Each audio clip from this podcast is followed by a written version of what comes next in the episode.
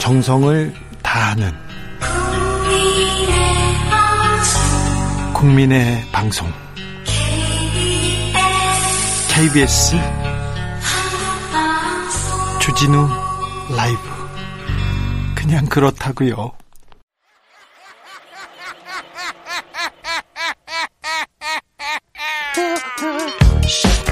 발로 뛰는 기자, 탐구하는 기자, 세상의 질문을 마구 던지는 기자, 기자가 본 오늘의 세상, 기자들의 수다.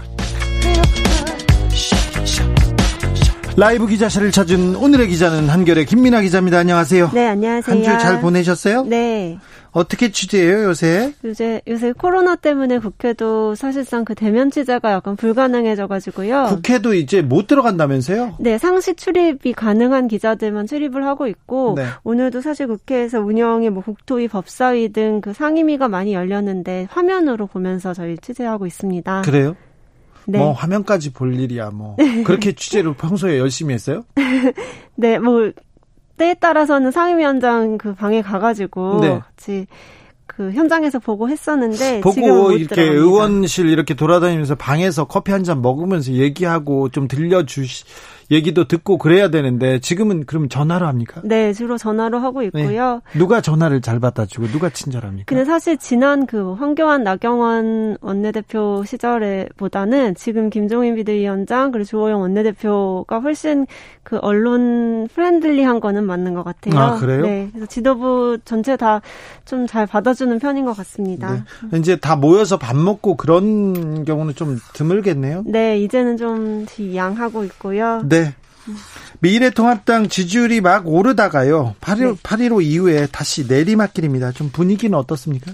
아, 일단은 완전히 이제 극우 세력과는 선을 그어야 된다라는 기조가 서, 서긴 선 것 같은데 이것도 네. 또 막상 그 내부 말씀을 좀 들어보면은 충돌이 있는 것 같아요. 그렇죠. 네. 네. 지금까지 그 그러면 이게 극우 세력이라고 하는데 보수 기독교하고 선을 긋는다 이것도 쉽지 않을 건데요. 네, 그렇죠. 아무래도 또 지난 전 그 황교안 대표 체제 때는 굉장히 보수 기독교를 등에 업고서 당세를 좀 확장한 면이 있어서 근데 이번에 이제 코로나 국면에서 정광훈 목사가 지목이 되면서 좀 극우 세력과 통합당이 단절해야 된다라는 목소리가 지도부 중심으로는 자주 나오고 있습니다. 그런데 음. 선거 때만 되면 네. 정광훈 목사한테 쪼르르 가는 분들 많잖아요. 그렇죠.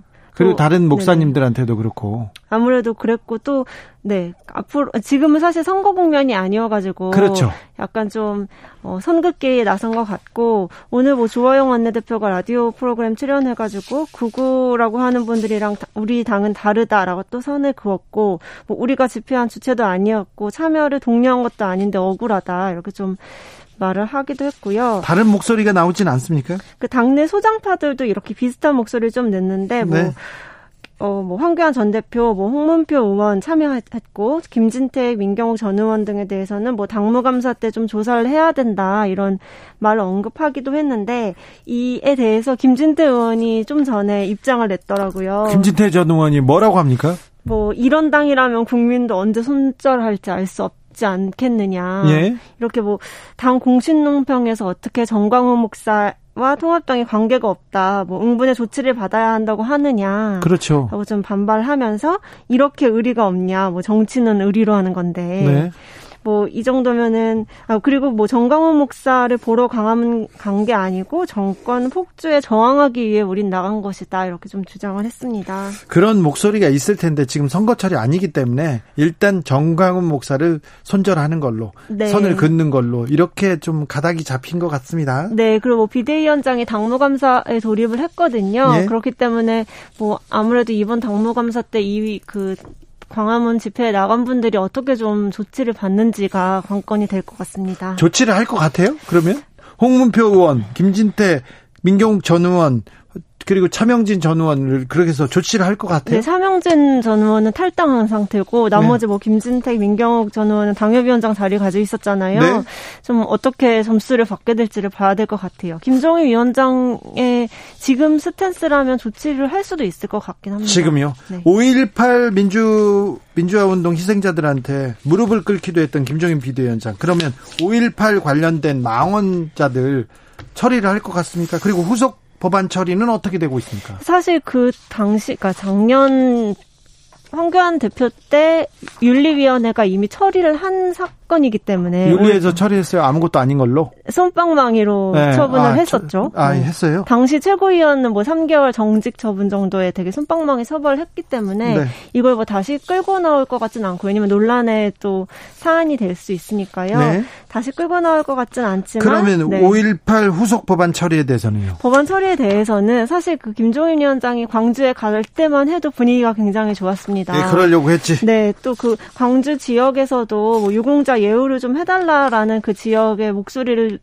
듣고 어, 우리가 뭐 고민해보겠다라고 되게 긍정적인 의사를 표했는데 막상 이제 서울에 올라와서 당내 지도부들과 얘기를 해보면은 어, 이렇게 받아줘도 되느냐라는 목소리가 아직은 계속 나오고 있는 것 같아요. 예. 반면에 이제 여당에서는 5.18 민주화운동 후속 법안을 뭐 9월 안에는 반드시 처리하겠다는 입장이어가지고 또 이 사안 가지고 또 다시 여야가 좀 그 기싸움을 벌이는 모습이 9월 국회에서 보여지지 않을까 예상이 됩니다.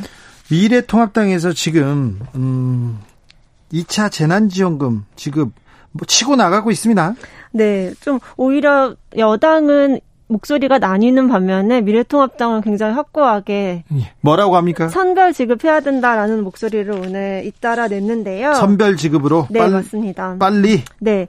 일단 또 스타가 된 초선 윤희숙 의원이 오늘 아침에 뭐 구제를 목표로 해야 한다. 그러면서 상대적으로 타격이 적은 이들이 한우를 뭐 사 먹거나 안경을 구매하는 것들을 포기하고 이웃의 생계 지원 이웃의 생계 지원을 해줄 수 있는지 그게 뭐 우리 공동체가 얼마나 연대하는지를 보여주는 모습일 것이다. 이렇게 페이스북에 글을 남겼고요. 좀, 좀 어렵네요. 네. 그러니까 소고기를 사 먹거나 안경을 구매하는 자들한테는 선, 그러니까 지급을 하지 않, 네, 않아야 된다라는 그러니까, 얘기고요. 그러니까 처음에 긴급 네. 재난지원금 줬더니 한우 사 먹고 안경 썼는데 그런 사람들 주지 말고 약간 여기는 조금 약간 어 이런 사람 말고 다른 사람 더 조금 부족한 사람들 주자 이렇게 얘기하는 거죠. 네, 맞습니다. 네. 또 주호영 원내대표도 뭐 큰 피해를 입고 힘들어하는 자영업자, 뭐 소상공인들한테 적극적으로 지원을 하, 해주는 것이 시급하다.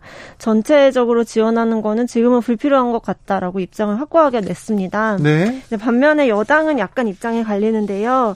어제 그 우리 주진우 라이브 인터뷰에서 당대표 세 분을 인터뷰하신 네, 거 들었는데 또좀 입장을 나뉘어서 입장이 나눴죠. 네, 이야기를 하시더라고요. 그 부분이 좀 여의도 정가에서 조금 약간 화제가 되더라고요. 네. 간단하게 뭐 짚어보면 이낙연 당대표 후보 경우에는 선별 지급을 해야 된다라는 네. 입장이었고 박주민 후보, 김부겸 후보는 뭐 전체적으로 줘야 된다라는 네. 입장을 가지고 있었습니다.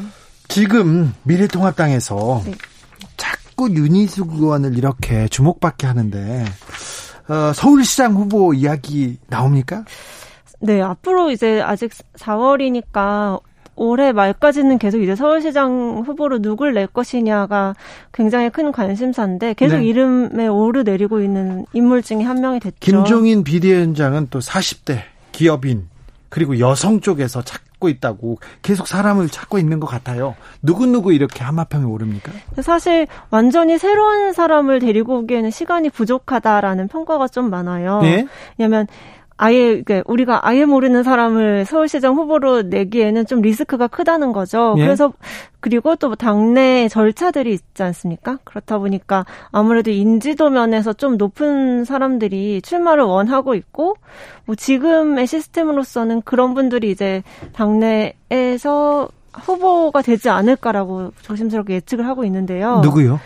그렇다 보니까 이제 인지도 예. 그리고 또 본인의 원하는 것을 이제 고려했을 때 네. 이미 뭐 거론된 나경원 의원이나 네.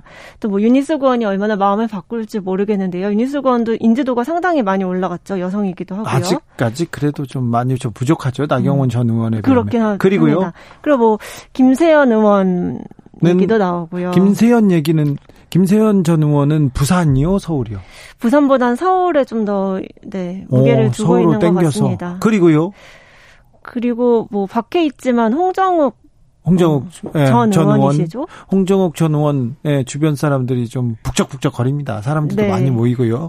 뭐 이미 재단에서 움직이고 있고요. 그리고 안철수 전 의원도 있죠. 안철수 이제 국민의당 대표. 네, 맞습니다. 이제 야권 단일화의 모습을 보여야 한다면서 네. 결과적으로는 안철수 국민의당 대표가 야권 예. 단일화 후보로 나오게 되지 않을까 이런 추측이 많이 나오는 것 같습니다. 어, 그 당내에 있는 인물 중에서는 키워주겠다 아니면 이런 사람 주목해봐라 이런 사람 없습니까? 지금 좀 밀어주고 그런 사람도 없습니까? 근데 사실 이길 만한 카드라고 생각하는 사람이 아직 드러나지 않는 것 같습니다. 네. 네. 그래도 서울시장 선거에서 절대 질 수 없다 얘기하던 분들인데 네. 어, 후보에 대해서는 굉장히 고, 고심하는 것 같아요. 근데 사실 통합당에 지금 소속돼 있는 분들 중에 네. 이길 만한 사람이 사실 생각해 보면 그렇게 많지는 않거든요. 아, 네. 서울 지역에 의원들이 별로 없고요. 서울 지역 의원들이 굉장히 많이 낙선을 했기 때문에 한 지역구에서 떨어진 사람이 어떻게 시장 후보에서 이기겠느냐라는 그 주장이 많이 좀 힘을 네. 얻고 있죠. 3579님이 한우가 아니라 미국산 냉동 먹었다. 음, 이렇게 문자 바로 네. 오셨고요. 안경할 돈이 없어서 못하다가 겨우 한 거다 이런 문자도 주셨어요. 그러니까 그 윤희수 구원 이렇게 아니 근데 고기 사 먹을 수 있죠. 사 먹을 수 있어요. 그리고 안경 해야죠. 네. 안경 해야죠. 저도 돋보기 하려고. 네. 그런데 자 그러면요. 지금 당 분위기가 이렇게 마구 좀 달아오르다가 지금 약간 내리막길이에요. 근데 정광훈 문제, 코로나 문제가 좀 지나면 다시 지지도가 통합당으로 올 것으로 기대하고 있죠. 그게 언제라고 생각합니까? 그 사실 그 그게 이제 9월 초가 될 가능성이 좀 있는데요. 9월 초요?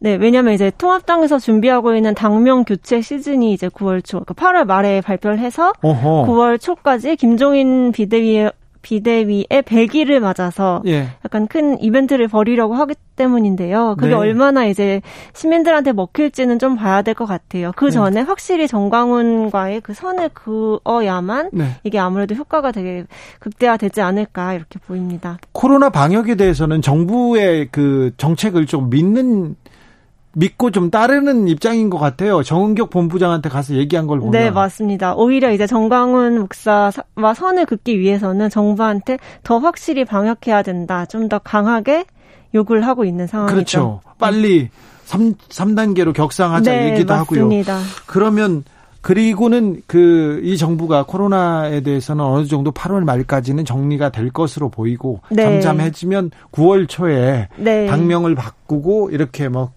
100일 김종인 체제 100일 이렇게 해서 대대적인 행사로 분위기를 바꾸겠다 이런 생각하고 있습니다. 네, 맞습니다. 그게 이제 될지는 모르겠는데 예. 뭐 당사도 여의도로 넘어오고 다시 네. 당명도 바뀌고 뭐 이미 발표됐지만 정강 정책도 굉장히 좀 그 중도층 겨냥한 내용으로 많이 담아서 이게 한꺼번에 팡 터질 건데 네.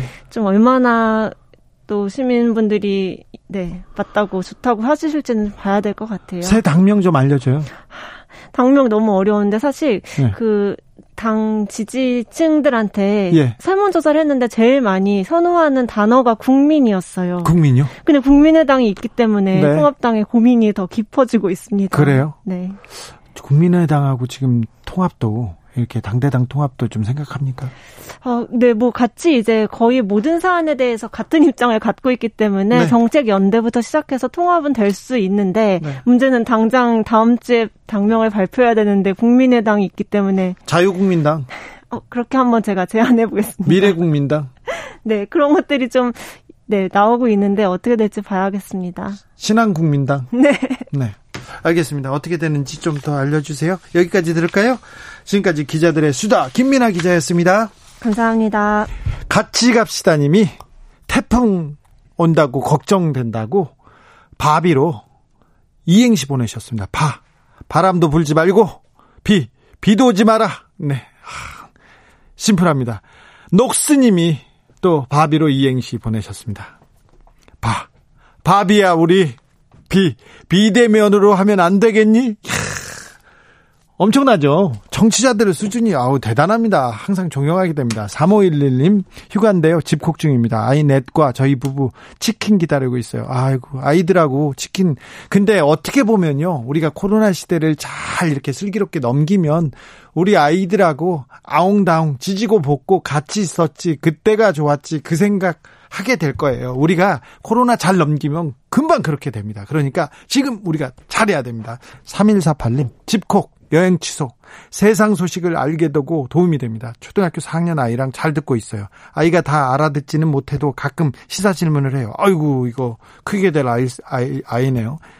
어, 아까 고3 수험생이 그 주진우 라이브 들으면 맨날 화나는 기사만 나온다고 하는데 고등학교 때까지는 공부하고 그냥 말 잘 듣고 밥 잘 먹고 자기 일만 하면 되는데 이제 어른이 되면 세상 일도 알아야 되고 주변도 둘러봐야 되고 이 사회가 바른 방향으로 가는지도 봐야 되잖아요. 그러니까 그 아이가 이제 겪게 되는 어, 사회에 대해서 생각을 해봅니다. 그리고 마음이 좀 무겁습니다. 우리가 좀 더 밝고 맑고 건강한 사회를 물려줘야 되는데 아까 고3 청취자들한테 제가 좀 마음이 무거워서 제가 말씀드리는 겁니다. 라디오 정보센터 다녀오겠습니다. 정한나 씨. 정치 피로, 사건 사고로 인한 피로, 고달픈 일상에서 오는 피로. 오늘 시사하셨습니까? 경험해 보세요. 들은 날과 안 들은 날의 차이. 여러분의 피로를 날려줄 저녁 한 끼 시사. 추진우 라이브.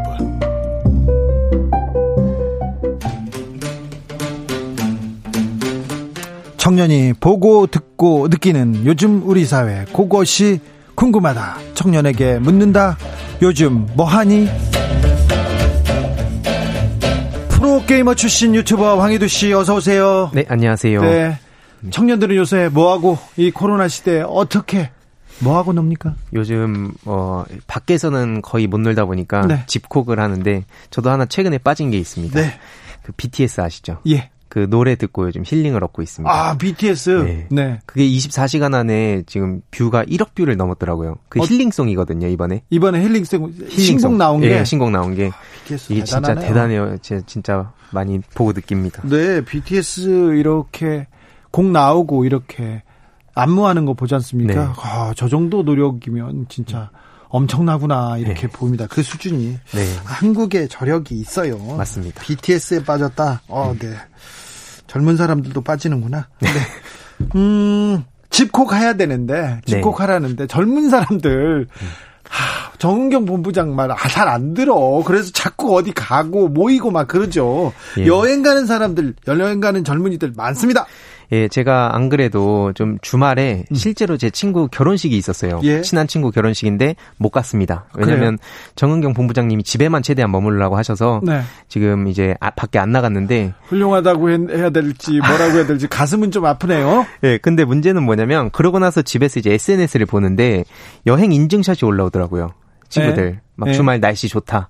그거 보면서 아, 참 이거 뭐라고 할 말을 잃었습니다. 네. 그러니까 지금 원래 젊은 청년들이 그 소확행이라고 그러니까 네. 소소하고 확실한 행복 그래서 여행을 되게 좋아하잖아요. 네. 특히나 지금 그 8월 말이다 보니까 여행에 대한 어떤 그 이렇게 가고 싶어하는 욕구. 코로나 때문에 미뤄뒀어. 예. 8월 초에 비가 너무 많이 왔어. 그래서 네. 8월 말에 네. 지금 반짝할 때 가야 돼. 네. 그런데 코로나가 왔어. 아이 모르겠다 가는 사람들 있어요. 예, 맞습니다. 그래서 사실 이게 정부에서 아무리 이렇게 권장을 하더라도 실질적으로 모든 걸 막을 수는 없다고 생각을 하는데 네. 왜냐하면 뭐 학생, 직장인 등등 이제 9월이 오면 본격적으로 다시 이제 모든 게 시작이 된다고 생각을 해서 마지막 여름을 보내려고 그리고 네. 지금 아니면 못 간다 이런 생각이 좀 많이 있다 보니까 네. 지금 여행을 좀 간 것 같은데 물론 모든 그런 사람들을 비판 비난하기는 좀 어렵다고 생각합니다. 근데 대놓고 예를 들어서 인증샷을 올린다거나 뭐 관광지에 왔는데 사람도 얼마 없다라면서 되게 이렇게 자랑하는 사람들도 좀 보였거든요. 예. 이거는 정말 좀 비판받아 마땅하다고 생각을 했습니다. 네.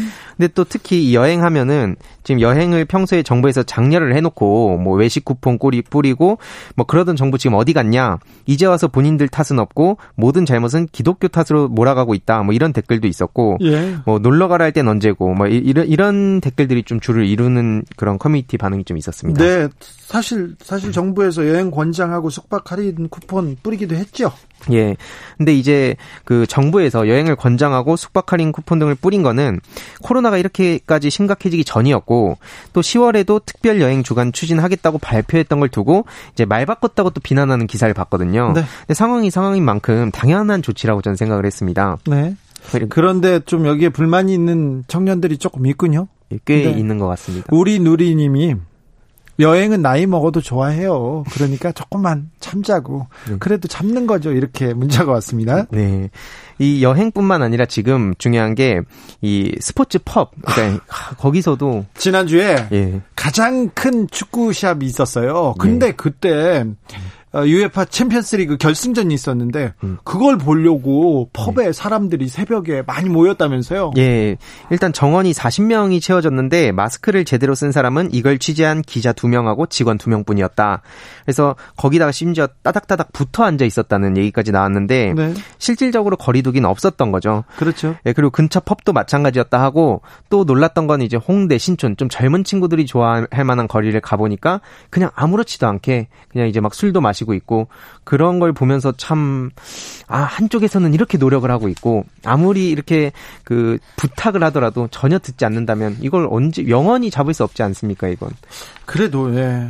굉장히 많은 사람들이 노력하고 있거든요. 긴장하고 예. 젊은이들도 마찬가지잖아. 예, 맞습니다. 친한 친구 결혼식 때도 못 갔잖아. 맞습니다. 그렇죠. 예. 네. 그런데 음. 그래서 그래서 그래서 우리가 코로나를 잘 지금 잘 버티고 있는데 이런 음.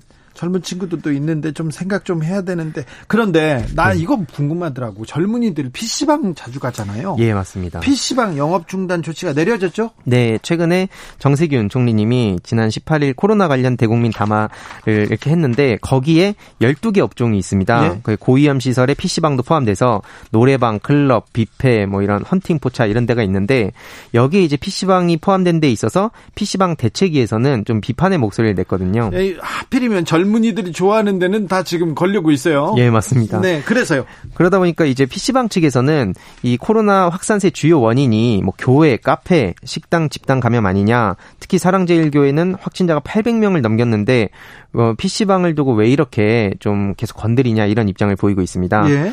그래서 뭐 좀 내용을 요약해 보면 뭐 카페라든지 만화방은 버젓이 운영하고 왜 PC방만 영업 정지를 받아야 되는지 특히 뭐 QR 코드로 출입 관리도 하고 소독도 철저히 해왔는데 그럼에도 돌아온 게 영업 중지 명령이다. 그리고 또 다른 업주는 PC방은 칸막이도 있는데 카페는 직접 마주보고 얘기하지 않냐. 뭐 이런 식으로 좀 비판의 목소리가 이어졌고 특히 어린 학생들이 많이 가지 않습니까? 네. 그 아이들은 특히나 이제 이런 그 방역 이런 거에 대해서 사실 크게 관심 안 가진 아이들이 많다 보니까 좀 위험할 수도 있다고 생각이 좀 들었습니다. PC방이 지하에 좀 주로 있고요. 그리고 밀집. 네.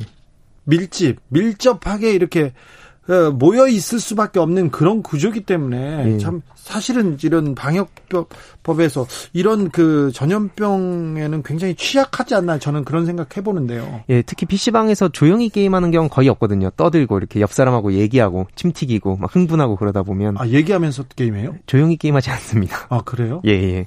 그러다 보니까 이게 아무래도 이런 여러 가지 요소들을 고려해서 네. 정부에서는 네. 좀 이렇게 한 것 같은데 네. 좀 되게 가슴이 아팠습니다, 저도. 예. 이게 왜냐면 자영업자분들이 어쨌든 다 피해를 받고 있는 거고. 그렇죠. 자영업자 피해 보고요. 그리고 예. PC 방 가야 되는 아이들 못 가고 있는 거고요. 예, 맞습니다. 그래서 전반적으로 이제 국민들이 분노한 포인트를 좀 요약을 해보면 8월 15일 그 광화문 집회를 기점으로 코로나의 2차 대유행이 올지 모른다는 불안감과 청년들을 비롯해서 그동안 정치에 무관심하던 사람들도 지금 어, 사랑제일교회 및 보수단체 집회 강행이 크게 분노하고 있는 상황인데요. 네. 심지어 막 도망 다니고 거짓말하고 또 정광훈 목사는 확진 판정을 받았는데도 불구하고 마스크를 벗고 웃으면서 앰뷸런스를 타는 장면도 포착이 됐고 뭐 의료인들에게 또 침을 뱉거나 막 너도 코로나 걸려봐라 이러든지 또 명단 줄 수 없다고 조롱하고 심지어는 어, 음식이 맛이 없다면서 비아냥대는 모습까지도 또 알려지면서 많은 국민들이 지금 분노를 하는 상황입니다. 네. 근데 상황이 또 이러다 보니까 이제 슬슬 정부도 강경 대응을 해야 되는 거 아니냐 이런 목소리들이 좀 늘어나고 있고 어, 문재인 대통령께서도 최근 이례적으로 공권력 언급까지 한 상황입니다. 젊은 친구들도 정부가 좀 강경하게 이런 사람은 좀 어, 대응해야 된다고 이런 생각이 있습니까? 네, 아무래도 이 현 정부를 이렇게 지지하고 안 하고를 떠나서 당장 아까 뭐 말씀 주셨듯이 젊은 친구들이 주로 다니는 공간에 실질적으로 피해를 받은 거 아닙니까? 예. 그래서 평소에는 정치가 어떻게 돌아가는지 몰라도 실제 이렇게 뭔가 불편함을 느끼고 또 여러 가지로 계속 이제 미래가 또 어둡다 보니까 그런 목소리들이 좀 커지고 있는 것 같습니다. 예. 이걸 또 좀 비판적으로 보는 세력들도 있죠? 예, 좀 일부 극단적인 커뮤니티의 반응을 보면 어, 이것은 극우 세력을 침몰시키기 위한 어떤 조작인 것처럼 몰아가고 또 태극기 부대는 잘못한 게 없고 코로나는 이미 퍼진 건데 이제 와서 정광훈 목사를 마녀 사냥하는 거다. 어, 8.15 집회는 민주노총 사람들이 대다수다. 뭐 신규 확진자 세 자릿수는 8.15 집회 전부터 이제 커, 늘어난 거다. 뭐 이런 얘기들이 좀 있었습니다. 네, 이런 의견들이 있다고 합니다. 네. 그래서 저는 이제 어떤 생각이 들었냐면 이 결자 해지해야 된다고 생각을 했는데 결자 해지라 본인이 뱉은 말에 대해서 스스로 책임도 져야 되고 특히나 지금 전국의 자영업자, 뭐 취준생, 예술가 등 모든 국민들이 극심한 고통을 호소하고 있는데 특히 절대 잊어서 안 될 분들이 있다고 생각했습니다. 바로 의료진들인데요. 네. 지금 의료진들은 이런 더운 날씨에도 지금 전신 무장을 하시고 우리 국민들을 위해서 고군분투하고 계십니다. 그래서 대부분의 국민들도 지금 뭐 여행도 못 가고 여러 가지 불편함을 느끼고 있는데 이게 마치 두더지 게임처럼 여기저기서 계속 튀어나오면은 영원히 못 잡는다는 생각이 좀 들었고 특히 다른 사람을 생각해서라도 방역 지침에 반드시 따라야 되고 제가 이런 생각이 좀 들었습니다. 나 하나쯤이야라고 생각을 하다 보면 결국엔 그게 돌고 돌아서 나한테까지도 피해가 고스란히 돌아온다는 걸 잊으면 안 된다고 생각했습니다. 그러게요. 나 하나쯤이야 하다가 모든 사람이 피해를 볼 수 있습니다. 그것 좀 물어볼게요. 재난지원금 지급에 대해서 1차 재난지원금 지급에 대해서 청년층들은 어떻게 생각했어요? 어, 실제로 이게 돈이 막상 딱 들어오니까 네. 대부분은 되게 좋아했습니다. 왜냐면은 네. 이 금액이 막 크고 작고를 떠나서 실제로 이렇게 어, 국가가 왜 존재하는가에 대해서 생각했다는 친구들도 있었고 극우 커뮤니티도 그랬습니까? 아, 거기는 이 부분에 대해서 반대했어요? 그러니까 좋다고 하는 의견도 있긴 하지만 네. 어 그걸 가지고도 아니었어. 또 이거 뭐 세금 퍼주기다 뭐. 아 그렇습니까? 2차 재난 지원금 가지고는 어떻게 생각합니까? 지금 아직까지 이게 막 되게 의견이 다양하다 보니까 아직 그 커뮤니티에서는 활발하게 이게 논쟁이 되고 있지는 않은데 일단 전반적으로 나라 빚을 걱정하는 국민들이 좀 많이 있었습니다. 그리고 네. 1차 지원금을 받고 우호적인 여론이 좀 생기긴 했지만 여전히 좀 걱정을 하는 사람들이 많고요. 특히 그 직업을 하는 거에 대해서는 대부분 좋아하긴 하지만 실효성에 대해서 의문을 가지 가진 사람들이 좀 존재합니다. 사실 이 댓글이나 여론이 이렇게 볼 때 포털 사이트에서 네이버 댓글, 다음 댓글 정말 차이가 크죠. 예, 맞습니다. 네, 엄청나게 커요. 거의 정반대로 이게 이렇게 볼 수가 있어가지고. 예. 그래서 저도 주위 친구들 보면 대부분 제목 보고 예. 댓글 보고 그러면서 세상 돌아가는 걸 파악하다 보니까 네. 거기서 벗어나야 된다고 늘 얘기를 합니다. 어느 한쪽에 꼭 이 이 얘기들이 다 진실만 있는 건 아니기 때문에 댓글 부대도 존재 존재했고요. 실제적으로 예. 댓글 달고 그 추천하고 예. 매크로를 돌리는 세력들도 있었고요. 예. 저도 그러다 보니까 지금까지의 반응을 좀 요약해 보면 네. 뭐 선거를 앞두고 세금으로 표장사한다는 반응도 있었고 예. 국민들이 바라지 않는데 무슨 재난지원금이라고 하는데 그런 반, 댓글이 있었는데 어 국민들이 바라지 않는다는 얘기가 좀 어디서 그런 얘기를 한 건지 저는 좀 납득이 안 갔습니다. 네. 뭐 아무튼 이런 상황에 차등 지원에 대해서 특히 좀 부정적인 여론이 많았는데 한마디 한마디로 줄 거면 그냥 다 주고 안 줄 거면 다 주지 마라. 약간 요런 어, 댓글들이 좀 많이 지금 보이고 있는 상황인데 이거에 대해서는 사실 아직까지 막 깊게 논, 논의가 되는 것 같지는 않아서 좀 다음 주 정도면 어느 정도 윤곽이 나오지 않을까 싶습니다. 네. 청년들이 아, 집에서 집콕하면서 뭐 어떻게 슬기롭게 집콕 생활을 하고 있는지 그거에 대해서도 좀 알려주세요. 네. 어른들 항상 청년들이 어떻게 노는지에 대해서 어떻게 어떤 생각을 하는지 궁금하답니다. 아, 네. 여기까지 들을까요? 지금까지 요즘 뭐하니 유튜버 황희두 씨와 함께했습니다. 감사합니다. 네, 감사합니다. 5027님이 전 열 하루째 시장도 안 가고 있어요. 냉장고가 텅텅 비었어요. 김치 된장밖에 없답니다. 훌륭하신데요. 너무 안 가신 거는 아닌가 그런 생각도 해봅니다. 된장만 먹을 수는 없잖아요. 저는 된장을 좋아하지만 말입니다. 5855님 젊은 친구들 욕만 하지 맙시다. 난 중년인데 요즘 어른들 골프장들 많이 가더라고.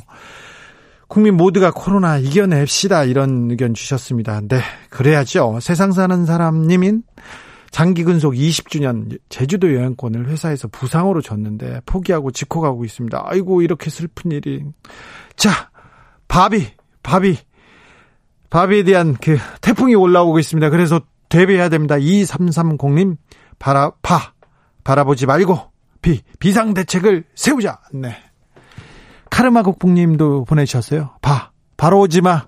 비, 비켜가라, 제발. 네, 좀 단호한, 단호한 이행이셨습니다. 교통정보센터 다녀오겠습니다. 공인혜 씨. 테이크아웃 시사 나왔습니다. 오늘도 하나 챙겨가세요. 주진우 라이브.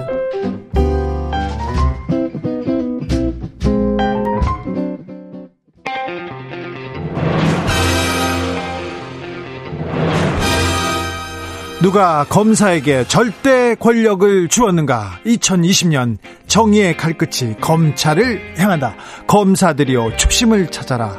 조지 1검. 검찰개혁을 위한 뜨거운 한 걸음 주진우 라이브가 검찰개혁에 벽돌 두 장 올려놓겠습니다. 검찰개혁을 주제로 불꽃 토론 나눠봅니다.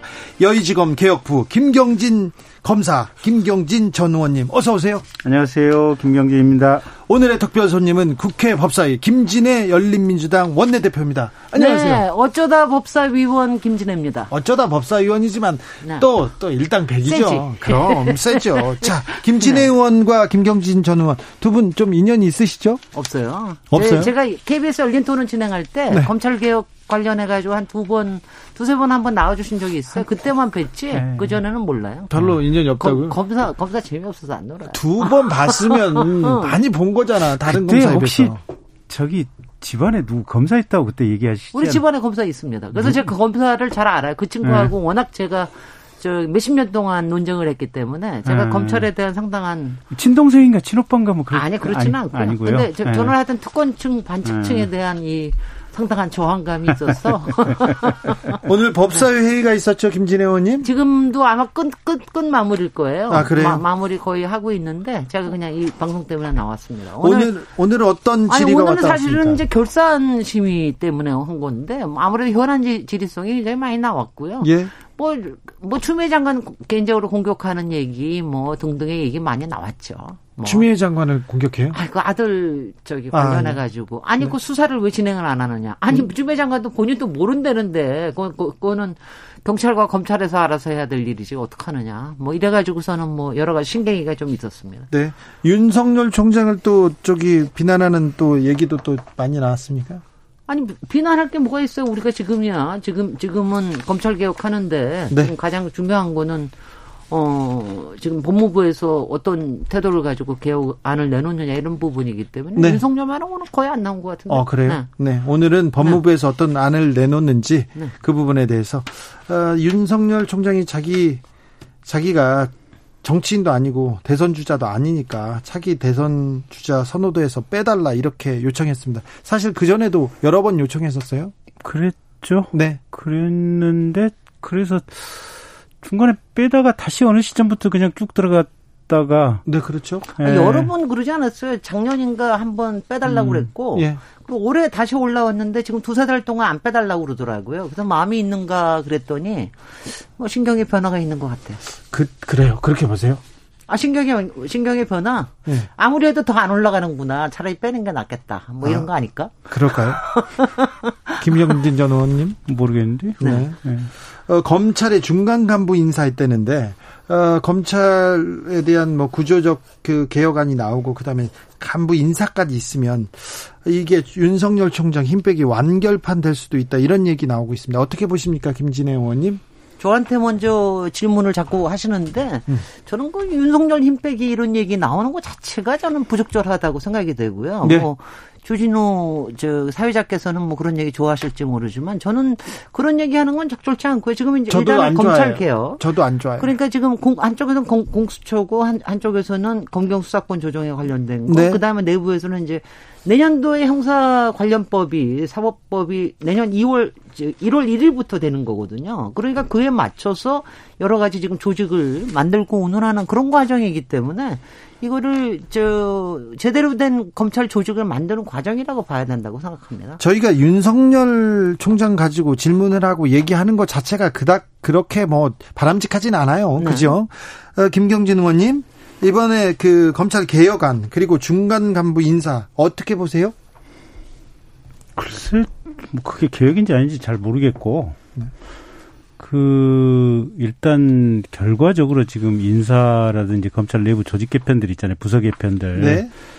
윤 총장 입장에서는 결과적으로 힘이 좀 빠질 거예요 보면 네. 그러니까 옛날 같은 경우에는 어떤 경우에도 대검찰청에서 근무하는 검사들 같은 경우는 네. 사실은 총장 뜻을 거의 100% 존중해서 인사를 했거든요. 예, 물어봤죠.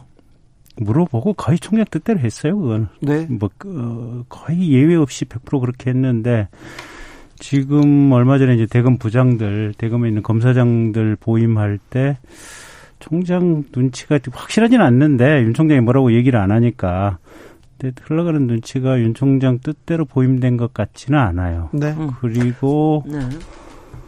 앞으로 있을 대검의 이제 중간 간부들, 뭐 이제 부장검사급이라는 일선청의 차장검사급들 보임할 때도 그렇게 될 가능성이 의외로 좀 많이 있어 보여서 그래서 윤 총장 첫째는 이제 인사에 있어서 윤 총장 뜻이 별로 반영이 안 되고 두 번째는 조직 개편도 검찰 이제 직접 수사라든지 어쨌든 검찰이 뭔가 수사를 하는 데 있어서 이렇게 저렇게 많이 좀 자제하고 절제시키는 네. 방향으로 지금 조직 개편이 되기 때문에 예. 그래서 검찰의 수사 기능 전체가 전체적으로 지금 많이 빠지는 이런 아니 상황. 그러니까 이거는 확실한 것 같아요. 제왕적 검찰총장의 힘을 뺀다. 네. 이거는 뭐 확실한 것 같고요. 근본적으로 윤석열 검찰총장 개인으로 보면은 그분이 인사를 할 때 이른바 공안 특수 라인 쪽이 워낙 좀 많이 발달이 돼서 그것보다는 지금 전체적인 개혁의 방향이 어, 민생에 가까운 형사 사법을 좀 더 강조하자라고 하는 쪽으로 가기 때문에 그런 점에서 대검이 직접 하는 수사권 저 자꾸 줄이고 그 뭐 여러 가지 정보관에 관련된 것도 줄이고 이러는 거 보면은 어 저는 뭐 방향은 맞다고 보고요. 이번에 이제 중간 간부까지 나오고 나면 아마 형사 라인이 상당히 강화가 되지 않을까. 그래서 그렇게 되면은 어 뭐 아무래도 특수 공안 라인에 좀저 친화적인 사람들은 조금 불편해할 수도 있죠. 네. 네. 그러니까 그 김 의원님도 조금 정확하게 좀 대검에서 직접 수사를 안 한 지는 오래됐어요. 그러니까 대검 중수부의 수사 기능이 없어지면서 네. 벌써 아마 그게 이명박 아니 죠 박근혜 정부 때 바뀌었는지 아니면 지금 문재인 정부 들어와서 바뀌었는지 모르겠지만 벌써 4, 5년째 지금 대검이 직접 수사를 안 한 것은 지금 오래가 됐고 네. 형사 공판 쪽을 강화하는 것은 좋은데 네.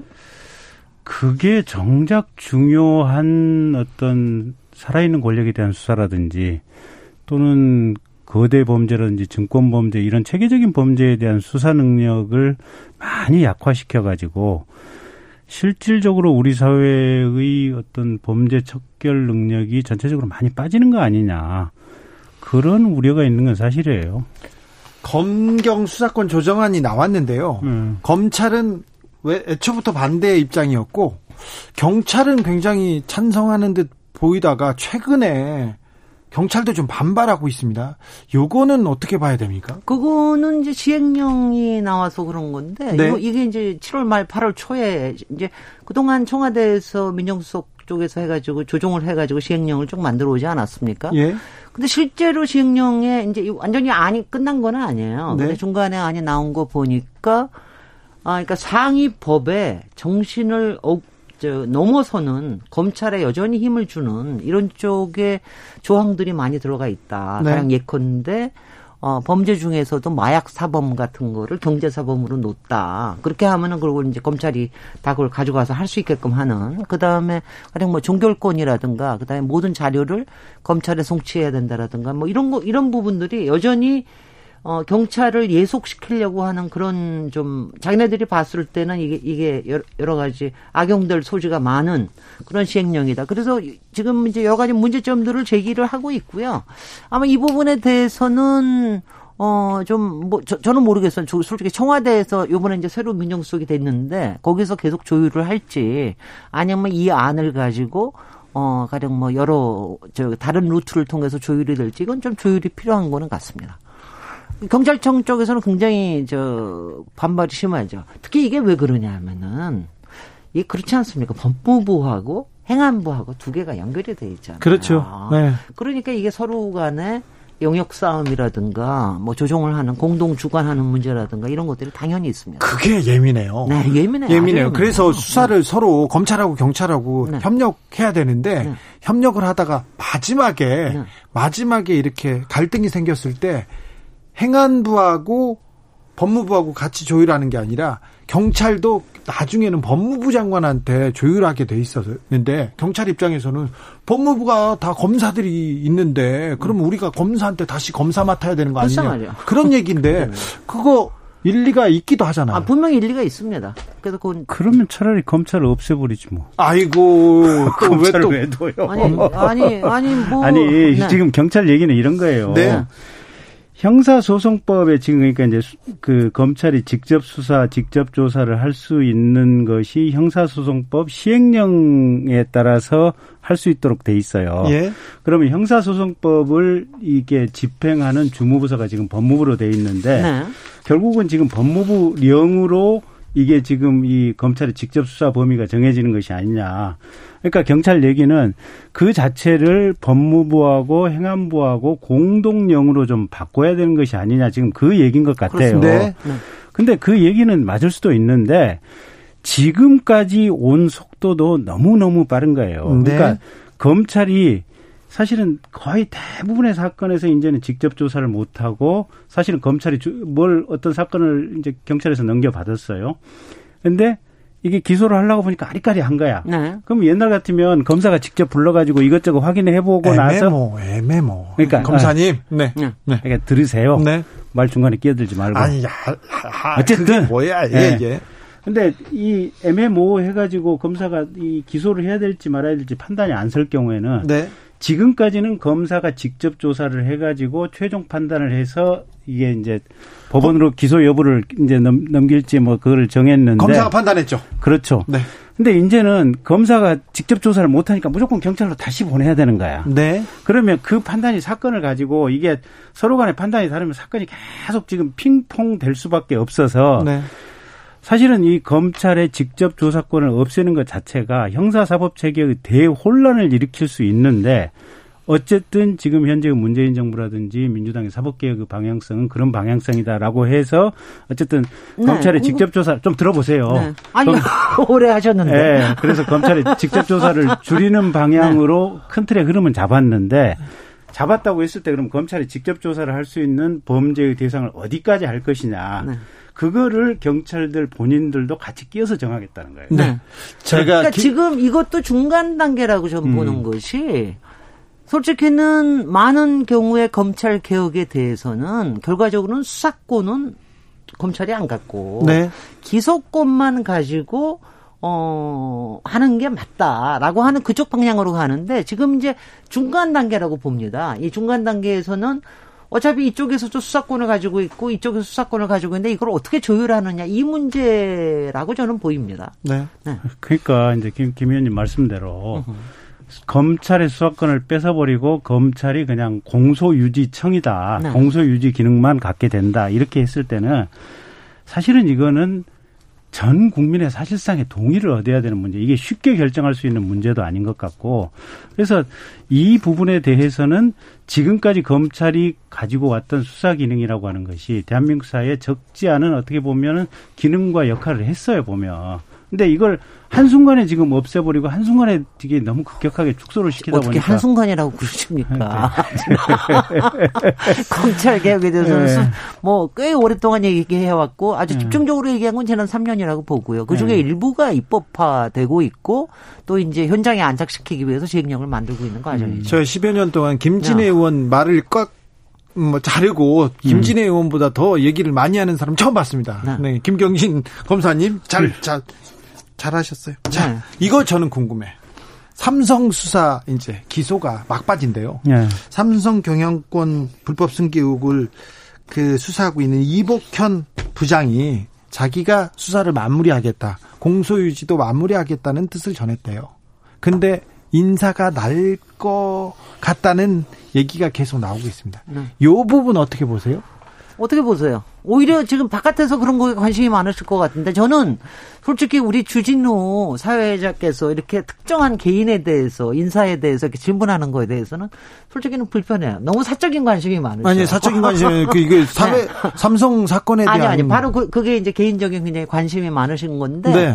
저는 뭐 이렇게 객관적으로 보면 그렇습니다. 지금 이제 아마 아, 지난번에 한동훈 네. 관련 검언 유착 검, 저, 그 조사하던 그 양반을 어떻게 할 것이냐. 그 다음에 예. 이제 삼성 관련을 어떻게 할 것이냐. 이거에 대해서 관심이 있죠. 어, 대중적으로 좀. 관심이 많은 것 같은데요. 네. 일단은 보면은 저는 검언 유착 관련된 분은 사실은 뭐 지금 여기서 뭐 인사 조치를 하기에는 지금 여기 보직이 계신 지도 얼마 안 됐고 인사 조치하기에는 조금 어설프다라는 쪽으로 보고요. 그 다음에 이 이복현 형사부장 1년은 지났습니다. 1년은 지났으니까 대개는 인사 조치의 대상은 됩니다. 대상은 됐죠? 대상은 되니까 어떻게 될지 그 다음에는 모르겠습니다. 네. 그 추미애 장관한테 여쭤보세요. 아니, 저는 저로서는 모를 네. 일인데 다만 네. 제가 드리고 싶은 얘기는 이거예요.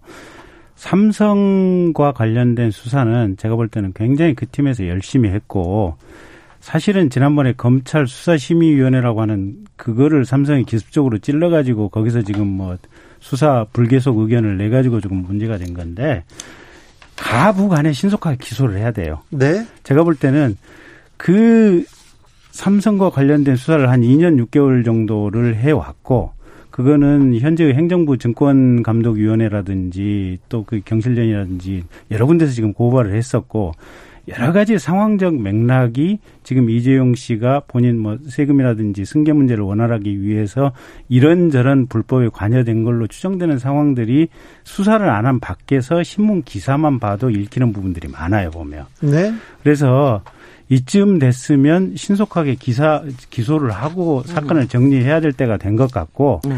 인사 부분은 그거는 뭐 장관께서 알아서 할 일이죠. 네. 그래요? 네. 네. 네.